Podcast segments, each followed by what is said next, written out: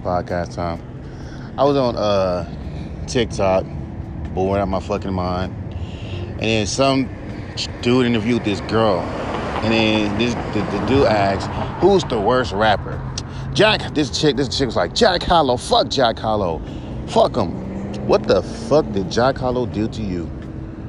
Fans are fucking weird to me when they start that fake anger shit. We're gonna speak about that in a minute.